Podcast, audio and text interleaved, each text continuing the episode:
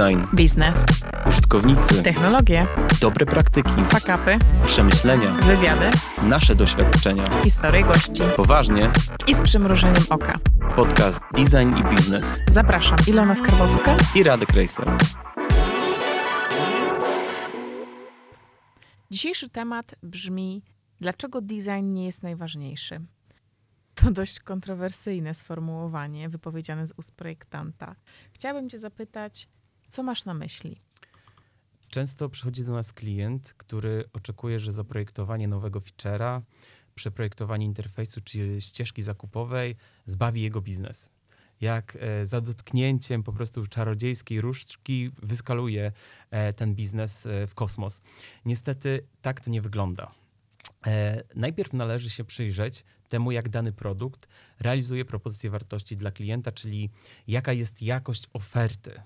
Jest to absolutnie najważniejsza rzecz w produktach cyfrowych e, powstających startupów czy też e, rozwiniętych firm. Jeśli sedno propozycji wartości jest dobrze dopasowane, e, realizuje i odpowiednio komunikuje się klientom, no to jesteśmy w stanie takiemu produktowi nawet wiele wybaczyć. I tutaj może przybliżę kwestie, te kwestie na przykładzie dwóch mm, serwisów streamingowych, Netflixa i HBO Max. E, Było jakoś w maju e, 2022 roku. e, Netflix i HBO Max pochwaliło się wynikami za pierwszy kwartał. I uwaga, HBO zyskało 3 milionów nowych subskrybentów, Mhm. i, a Netflix stracił 200 tysięcy z prognozą na większe straty. I tutaj tak naprawdę, jeśli chodzi o tą stratę dla Netflixa, no to był to, można powiedzieć, cios bardziej wizerunkowy niż jakby prawdziwy, prawdziwa bolączka, bo oni mają bardzo dużo subskrybentów i są liderem na rynku, mają zdaje się 200, dw- około 220 e, milionów subskrybentów. To jest naprawdę, e, to im naprawdę gwarantuje na długi czas e, pozycję na rynku. Ale mimo to, że to jest powiedzmy ten taki mała bolączka, tak jak powiedziałem, i niewiele im zagrasza, to mówi nam to coś właśnie o propozycji wartości. I zaraz opowiem dlaczego. Okej. Netflix ma świetny user experience, ogromną ofertę, dopasowane opcje subskrypcji, algorytm, który dopasowuje nam content. W zasadzie sama aplikacja mówi do użytkownika takim ludzkim głosem. I dla mnie, jako dla designera, jest to super inspiracja i benchmark do innych projektów, jeśli chodzi o sam mm, no, design, user experience. Natomiast nowa aplikacja HBO Go, ma, e, HBO, przepraszam, HBO Max nie odrobiła w żaden sposób zadania domowego, e, które pozostawiła jej poprzedniczka HBO Go. Użytkownicy mogli narzekać na powolne działanie aplikacji, bałagan w bibliotekach pozycji, problem z przewijaniem, czy też brak e, trailerów produkcji. I dalej mogą. Naprawdę obsługa tej aplikacji jest no, cholernie e, wkurzająca. Marzę po prostu o tym, żeby móc ją przeprojektować. I teraz tak. Dlaczego zatem Netflix traci obroty i użytkowników, a HBO Max zyskuje? Otóż chodzi właśnie o propozycję wartości. Sama oferta Netflixa jest bardzo szeroka. E, To jest, zdaje się, około mm, 5 tysięcy tytułów. E, Wiele z tych produkcji jest zwyczajnie kiepska. No i użytkownicy są, czują się mogą czuć się przemęczeni takim wysokokalorycznym, a zarazem właśnie ubogim składniki odżywcze kontentem. Mm, W zasadzie mają do wyboru obecnie wiele alternatyw, które realizują taką funkcjonalną, podstawową propozycję wartości Netflixa, która od, która od dawna y, funkcjonuje, czyli oglądaj bez ograniczeń, gdziekolwiek, zrezygnuj kiedy chcesz.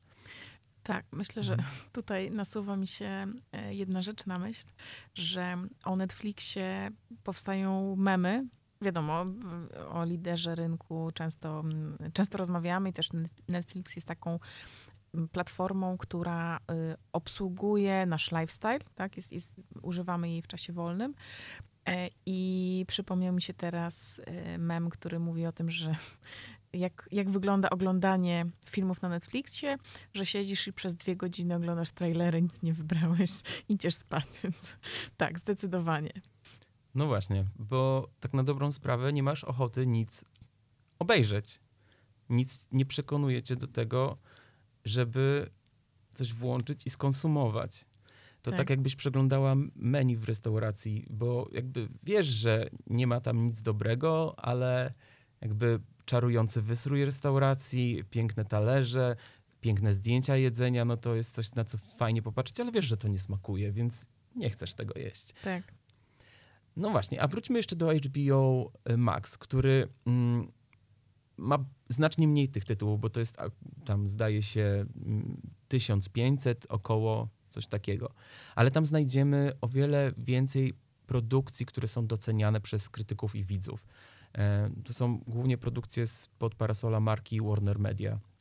E, w tej podstawowej, podstawowej ofercie HBO Max również możemy oglądać filmy w 4K, oraz mamy gwarancję, gwarancję debiutów e, filmów Warner Bros. zaledwie 45 dni po ich premierze kinowej. I co jest jeszcze ciekawego w HBO, e, to to, że ten kontent dodawany jest bardzo rzadko i jakby też taka mm, kultura oglądania jest zupełnie inna, bo na Netflixie dostajesz cały sezon naraz, wszystkie odcinki, powiedzmy serialu, gdzie przy, w HBO Max musisz czekać i one są uwalniane w ten sam sposób, w jaki są em, emitowane w telewizji. I to wynika oczywiście z tego, że HBO no, jest przede wszystkim telewizją. To też pokazuje, że HBO Max jest spójne ze swoją historią. Wywodzi się z telewizji, gdzie właśnie w taki sposób były publikowane materiały i teraz przekłada to doświadczenie na doświadczenie streamingowe. Niemniej jednak, nie wiem Radek, czy pamiętasz, ale jak Netflix e, mm, wchodził, no nie chcę powiedzieć wchodził na rynek, bo, bo to trwało długo, ale było takie apogeum popularności Netflixa, to ludzie, ludziom się podobało to, że mogą zobaczyć cały serial jednego dnia albo w ciągu dwóch dni, że to jest właśnie w kontrze do telewizji, do tego, co znaliśmy. A teraz zmieniamy ten paradygmat i HBO mogło pójść i zrobić benchmark Netflixowy. Okej, dobra, oni wkładają e, cały, cały sezon na raz, ale jednak są wierni swojej historii i robią to po swojemu. No to może też wynikać z takich e, rzeczy, że oni jakby wciąż są tą telewizją i te Dokładnie. produkcje są emitowane, tak? No więc podejrzewam, że byłoby to ryzykowne, gdyby wrzucili na przykład cały sezon Gry o Tron, zanim ona by była wy, wyemitowana, wiesz, w telewizji. Mhm. No bo to by było jakby takie trochę granie nie fair wobec tych użytkowników, którzy oglądają tylko to w telewizji. Myślę sobie właśnie też o tym, mm, o tej takiej pierwotnej e, propozycji, w sumie aktualnej propozycji e, wartości Netflixa, właśnie tym, o tym, że możesz oglądać kiedy chcesz, skąd chcesz i rezygnować kiedy chcesz, czyli takim dopasowaniu, że to się trochę przestarzało, że w zasadzie wiele konkurentów już to realizuje. I tak właśnie myślę sobie, że no e, stąd jakby poszukiwanie nowej propozycji wartości jakby i skierowanie, sfokusowanie się bardziej na tym, co chcemy oglądać, w sensie jak, co oglądamy jaką to ma wartość i jakość. Jakbyśmy mieli to podsumować, to co byś powiedział? Okej, to patrząc na te mm, dwa case'y, mm, można wyciągnąć pierwszy wniosek, który mówi o tym, że rozszerzenie oferty kosztem jakości i wartości może przyczynić się do spadku sprzedaży. Mhm. Drugą taką rzeczą jest to, że dokładanie funkcjonalności, cech produktu spowoduje dezorientację i wydłuży drogę do realizacji e, potrzeb użytkownika. Mm, a kolejną taką rzeczą jest to, że użytkownicy mogą naprawdę wiele wybaczyć, jeśli sam produkt jest jakościowy w tej swojej właśnie propozycji wartości e, i dostarcza właśnie te kluczowe wartości i pozwala realizować te kluczowe zadania użytkownikowi. Radek, przychodzi mi na myśl case Jestersena. Pamiętasz, jak zaczęliśmy rozmowy e, właśnie z marką Jestersen na samym, samym początku, Mhm. kiedy mieliśmy spotkanie właśnie z Karolem Misztalem, e, CEO e, marki Jestersen, i e, który zapytał nas na, na jednym z pierwszych naszych spotkań, dobrze, widzicie tutaj tą ścieżkę e, zakupową, co byście poprawili? Co tutaj nie działa? Pamiętam ten case i pamiętam, co powiedziałem wtedy, że bardzo trudno mi jest zobaczyć tutaj jakieś błędy, dlatego że uwielbiam markę Jestersen i bardzo często, w zasadzie od lat robię na niej zakupy. Mm, I no, kocham to, co dostarczają, tak? Czyli vintage'owe meble. Bardzo trudno mi było zauważyć, naprawdę bardzo mi trudno było zauważyć jakieś błędy, no z tego względu, że po prostu no, dużo im wybaczałem.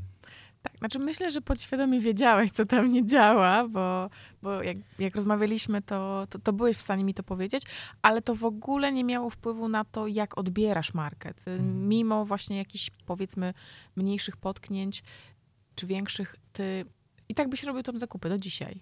Tak, tak. Czy robisz? Rzeczywiście, bo narzekałem na parę rzeczy i no, miałem też sporo e, interakcji z client serwisem. Natomiast właśnie moje, mój odbiór tej marki jakby i przywiązanie e, no, wciąż pozostawało na takim wysokim poziomie. Tak, ja trochę się śmiałam, że gdybyśmy, znaczy kiedy klient dał nam ym, persony, które, ym, które kupują właśnie, robią zakupy na, y, w sklepie Jestersen, to śmiałam się, że wystarczy wyciąć twoje zdjęcie i przykleić do jednej z tych person i wszystko by się zgadzało, bo faktycznie jesteś takim hard userem, przedstawicielem y, persony, która robi dużo zakupów vintage. E, dokładnie.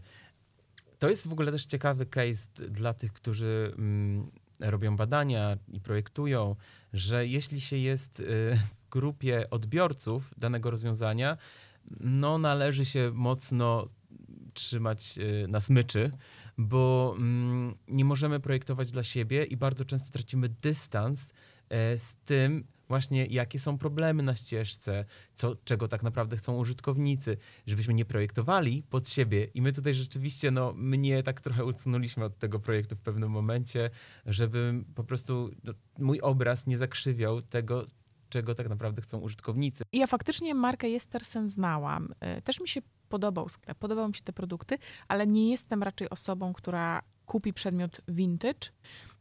Mm, Mam inny styl, ale byłam, byłam wcześniej i, i byłam, znałam ten sklep, widziałam jak on wygląda i mi z takim chłodnym okiem bardzo łatwo było powiedzieć wtedy, okej, to wygląda tak, tutaj musimy coś poprawić, to nie, nie do końca tak działa.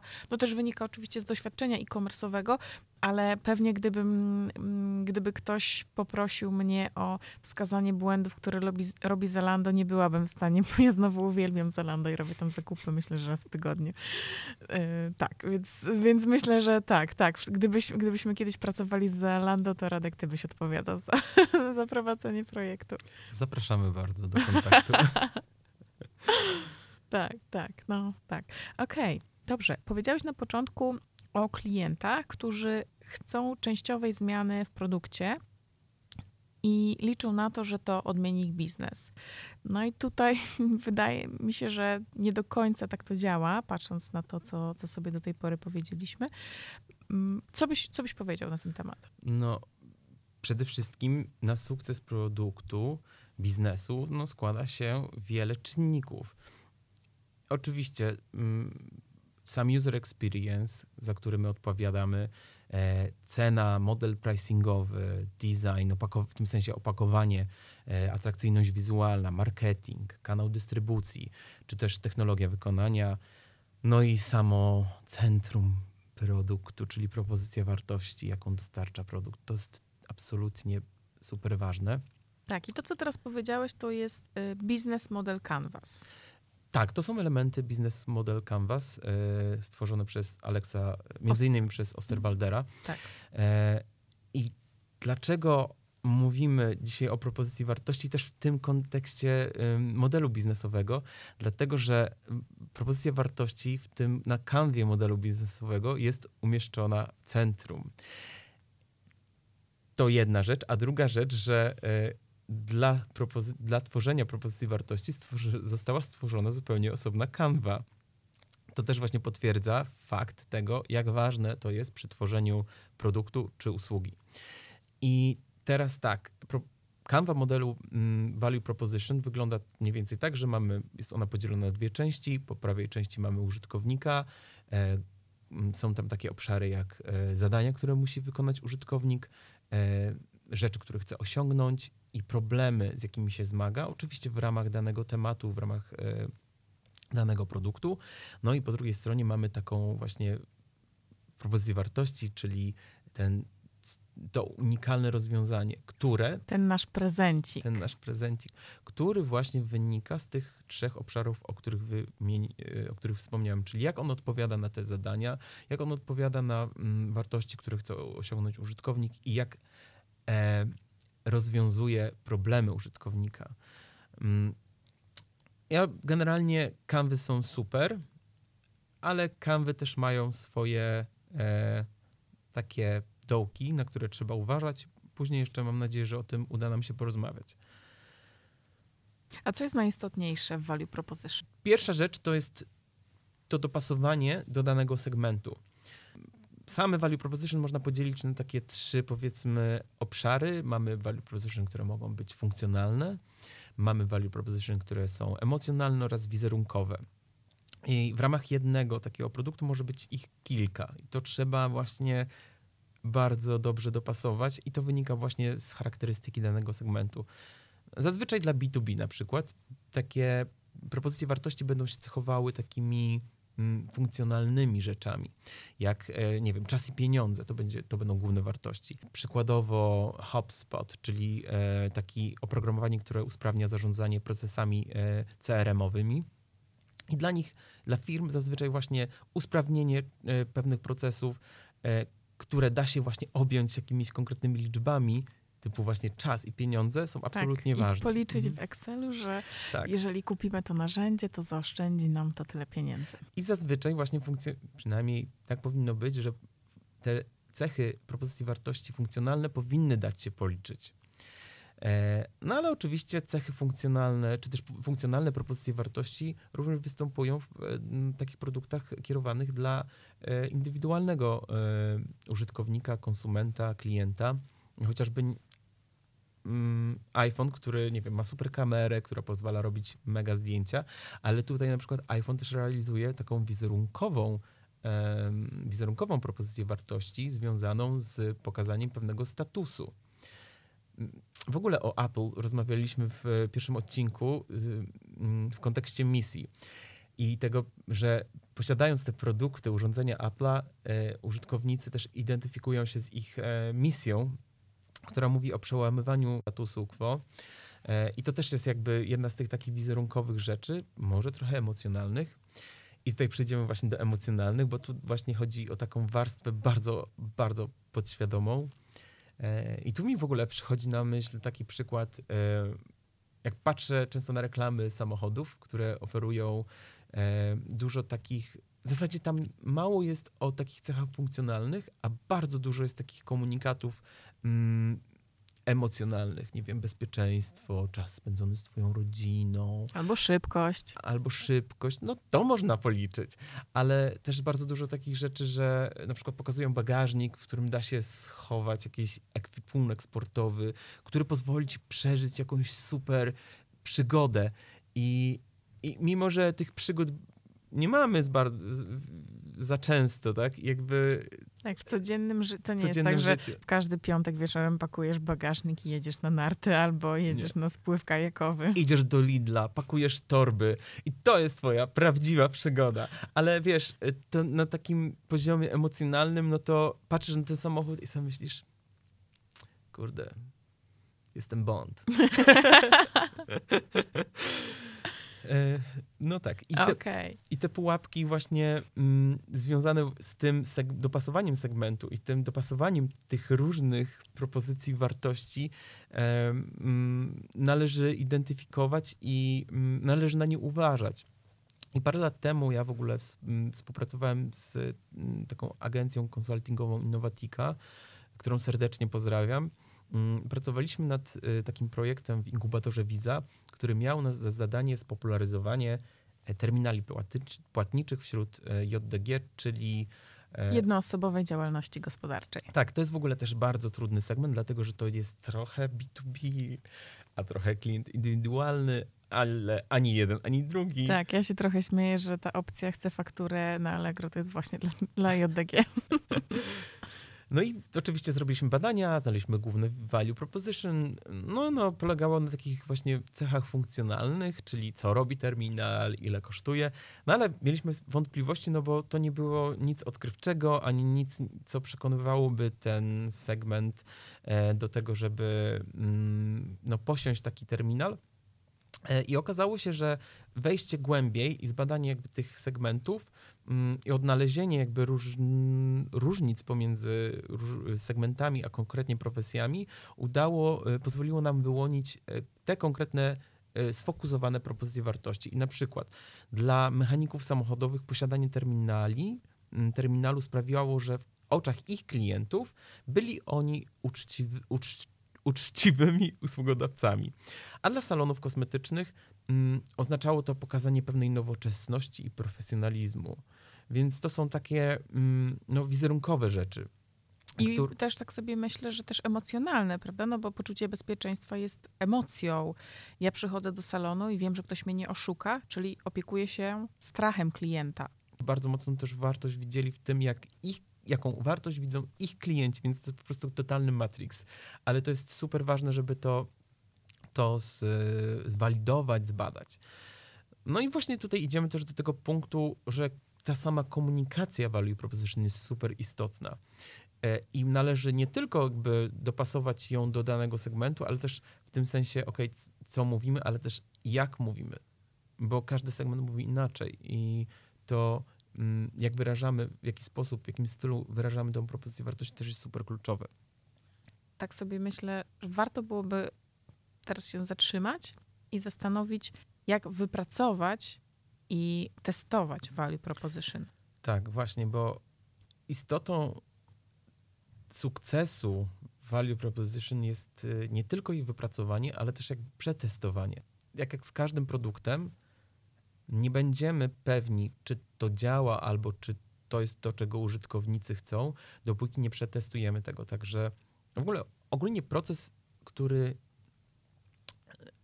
ja stosuję, wygląda w ten sposób, że przeprowadzamy ogólną segmentację klientów, na której przeprowadzamy badania jakościowe. Jeśli udało nam się już skończyć ten proces powodzeniem, mamy zwalidowane pewne hipotezy, które sobie wcześniej postawiliśmy w badaniach, przechodzimy do prototypowania e, propozycji wartości i testowania jej. Prototypowanie może wyglądać w ten sposób, że tworzymy e, banery, które puszczamy na kampanię e, Google'ową czy też w socialach. Generujemy ruch na landing landing page'u mierzymy to i potem ponownie iterujemy. Natomiast to jest jakiś proces, który no jest taki najczęstszy, który ja stosuję, ale tych procesów mogą, może być naprawdę wiele. I to też dobranie odpowiedniego sposobu testowania, prototypowania i tego, ogólnie tego procesu zależy od tego, jaki, jaką tą propozycję wartości mamy, jaki segment, yy, do jakiego segmentu kierujemy tą propozycję wartości, jaki jest produkt. Okej. Okay. Myślę sobie, że w trakcie przygotowywania, opracowywania propozycji wartości czeka nas bardzo dużo pułapek.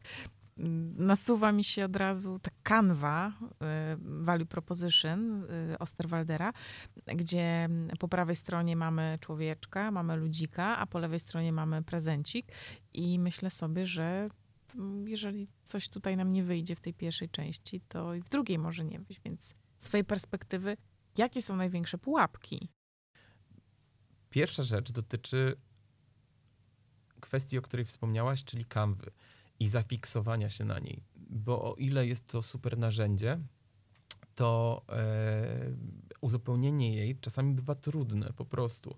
I nie chodzi o to, żeby ją uzupełnić, tylko żeby uzupełnić ją mądrze. I tutaj nie ma prostego e, takiego klucza, tylko po prostu sprawdz, jakby iść do przodu, i najkrótszą drogą do celu, jaki jest właśnie wypracowanie e, propozycji wartości.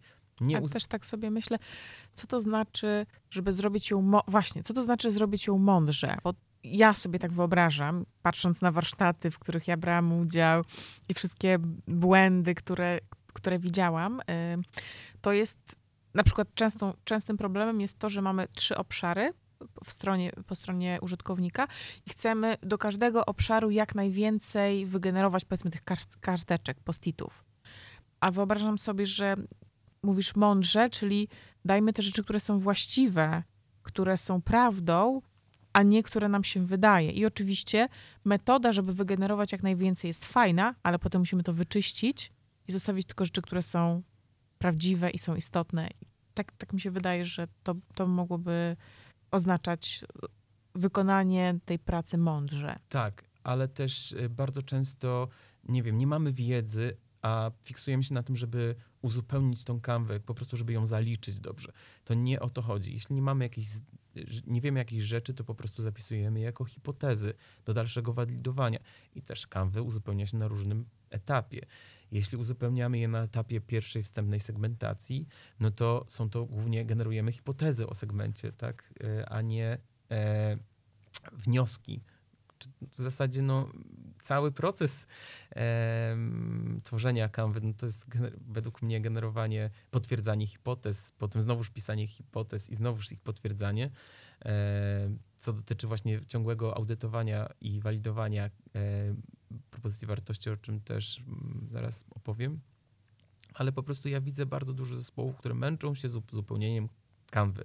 I nie zawsze kanwa jest tym odpowiednim narzędziem. I, ale czas, bardzo często jest. I e, ona jest odpowiedzią na taki problem, na taką właśnie mm, bolączkę tego, że zespoły nie kolaborują ze sobą. I, i często w produkcie jakby jest jeden dominujący dział, który odpowiada za produkt, za to, jak on wygląda, jaką ma tą propozycję wartości. Dajmy na to, jest to biznes, który przychodzi i mówi: "Mm, Znaleźliśmy super koncepcję, która y, po prostu jest przełomowa e, i przyniesie nam super dużo zysku. Tego nie ma na rynku, ludzie będą to kupować. Jeśli dominuje technologia, to technologia mówi: Stworzyliśmy super rozwiązanie oparte na jakiejś mega technologii, i która robi to i tamto. Nie wiem, e, e, sprzedajemy teraz warzywa na blockchainie. Bez takiego podejścia, ok, a czy użytkownicy tak chcą tego? Jakby co, jaką to wartość dostarcza Albo dla jaki problem rozwiązuje, bo może jeszcze nie wiedzą, że tego chcą, ale rozwiązuje jakiś problem, z którym dzisiaj sobie nie do końca radzimy, albo sposób, w jaki sobie radzimy, jest po prostu kiepski i dostarcza nam właśnie tą wartość. Dokładnie. Mamy też mm, perspektywę designu, którą ja bym tak tutaj e, określił jak taki design konceptualny, który ma misję e, piękną zazwyczaj, czy też piękny pomysł, jak właśnie rozwiązać jakiś problem, ale on się nie do końca klei z tym, e, jaki jest rynek, czy rzeczywiście jesteśmy w stanie na tym wygenerować jakiś zysk. E, I mamy tą perspektywę użytkownika jeszcze, i tą rolę przypisałbym bardziej projektantom UX, e, czy też projektantom e, experience, czyli projektantom doświadczeń.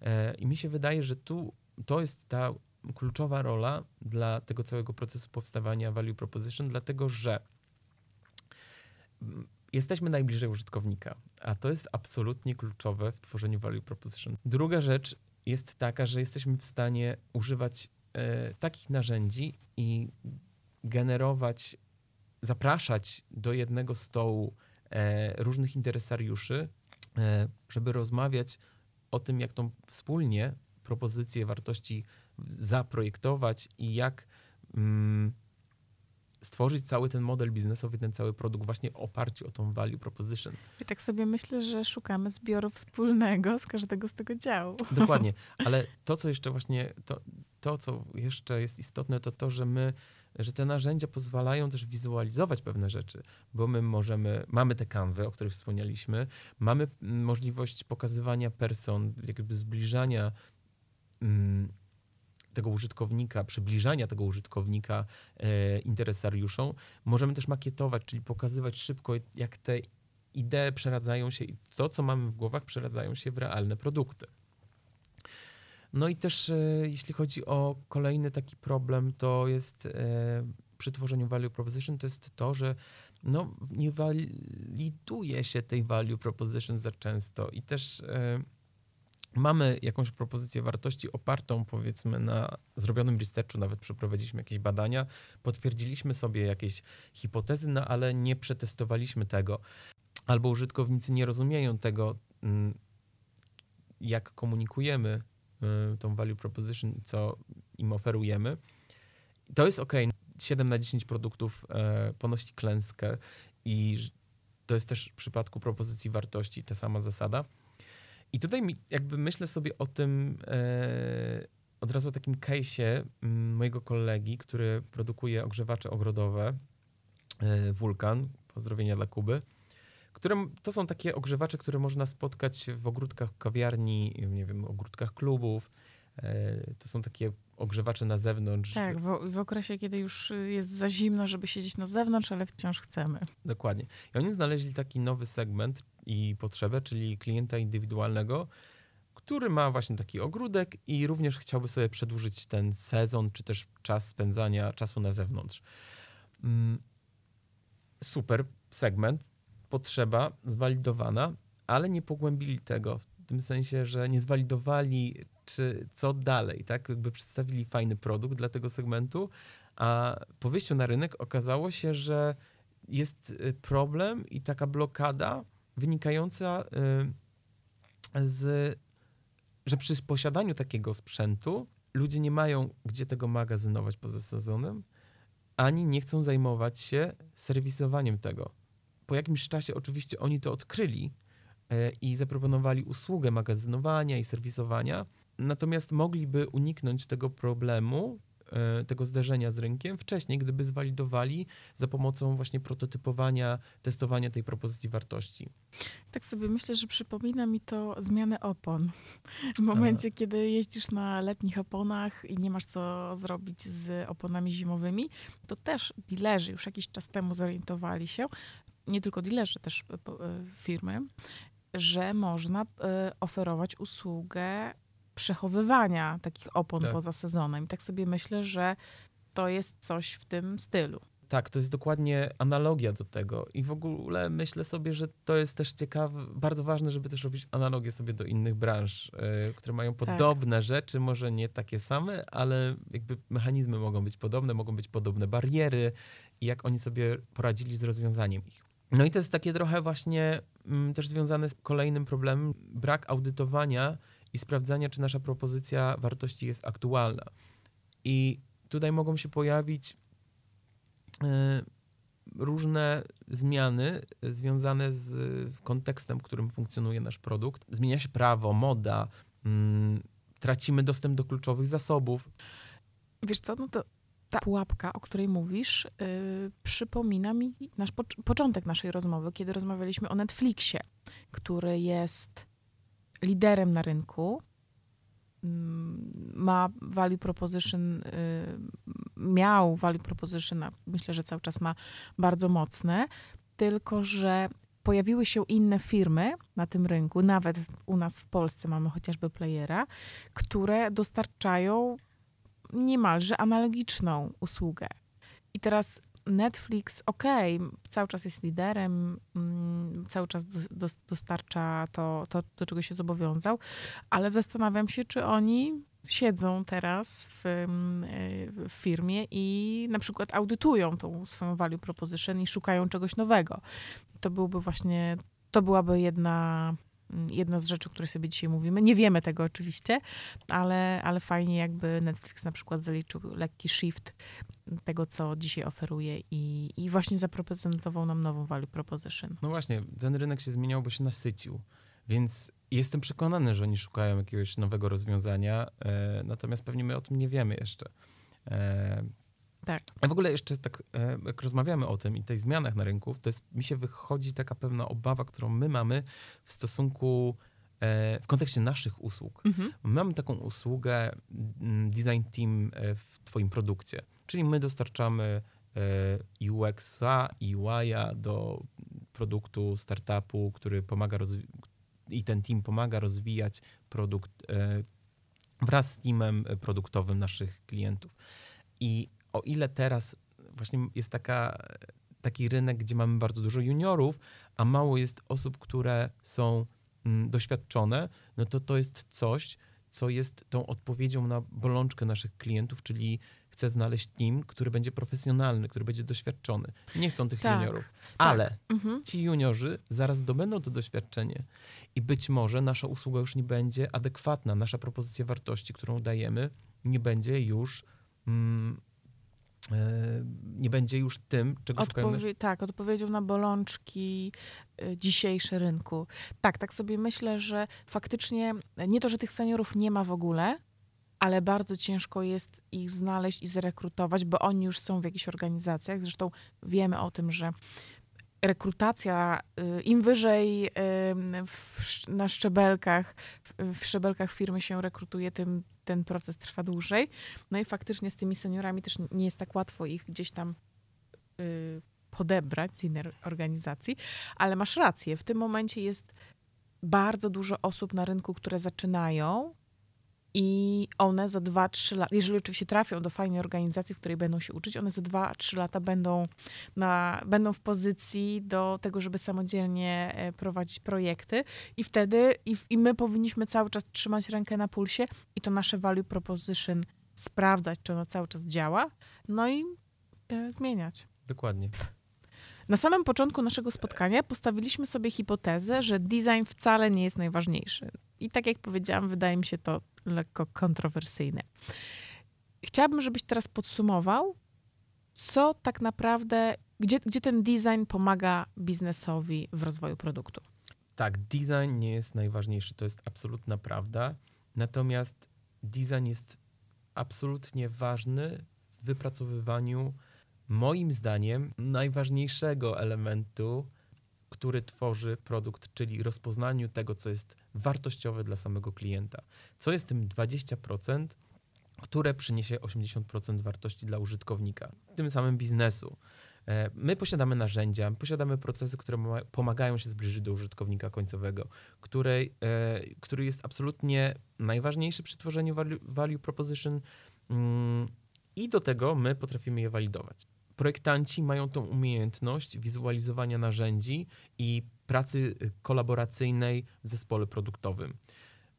My jesteśmy również odpowiedzialni za podanie tej oferty, podanie tej propozycji wartości, za jej atrakcyjność i komunikowanie jej, e, komunikowanie jej wizualne.